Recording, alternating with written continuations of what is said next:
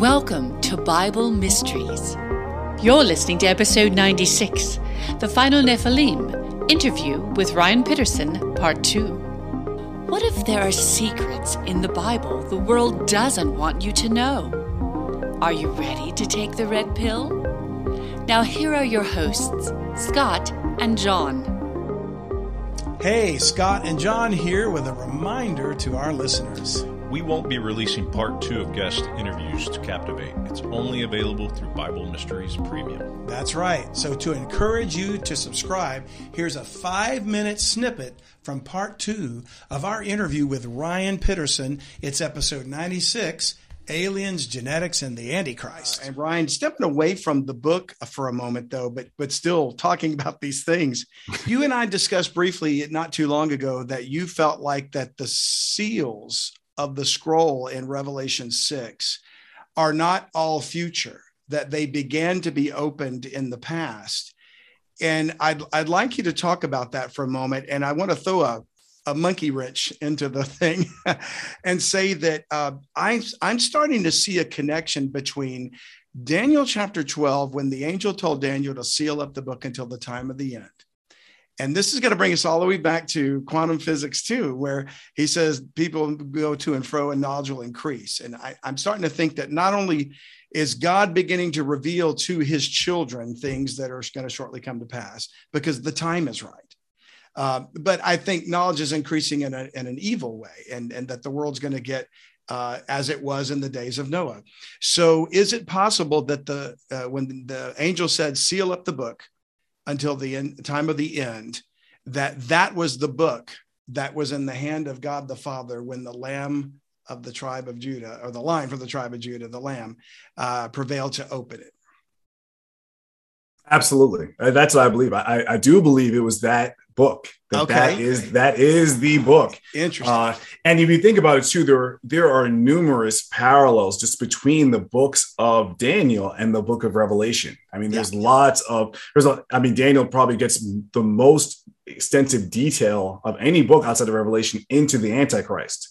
Uh, and even Revelation 12 and Daniel 12 are very similar. They both reference Michael you know, and I think they're actually describing the exact same event uh, that this time this the war in heaven. And so, yes, I believe that that scroll uh, that Daniel sealed is the seven sealed scroll that God the Father is holding, and we see this in Revelation at the throne. And what I point to is, in terms of the timing of end times events and the chronology, is that when God when John sees this vision and God the Father is holding the scroll, it says that no man was found worthy to open it in heaven or in earth or under the earth. So I believe that's talking about the entire universe, both realms, spirit realm, earthly realm. There is no one worthy.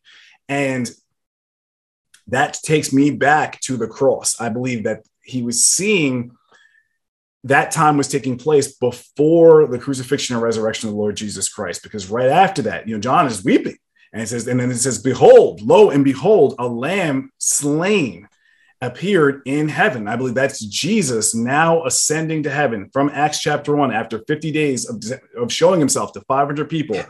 And he leaves and ascends in a cloud to heaven. I believe that is when that is that is describing that exact moment.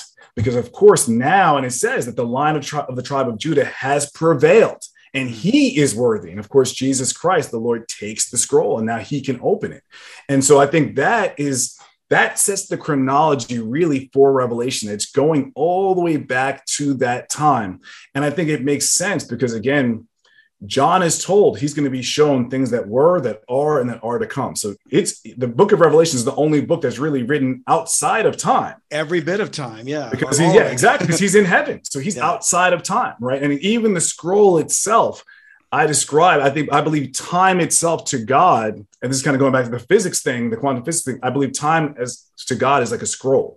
Mm. Where rather than being linear, God is seeing all things at all times, and events are just cycling over and over again. And you think about a scroll, the end of the scroll and the beginning of the scroll really are, are the same. They kind of they all line up. And so right. and so I believe that that's why he was able to see back to before the crucifixion and the resurrection to the time of the resurrection, and Jesus now emerging and taking that book And I believe Jesus, when he opens the seals, he opens that first seal 2,000 years ago, right after 50 days after the res- uh, after his resurrection. I believe the first seal was opened, and um, in fact, I think the first five seals were all opened at that time. So let, us talk about those seals for a moment because I. To hear the entire episode and access all of our bonus content, subscribe to Bible Mysteries Premium Podcast at BibleMysteries.supercast.com.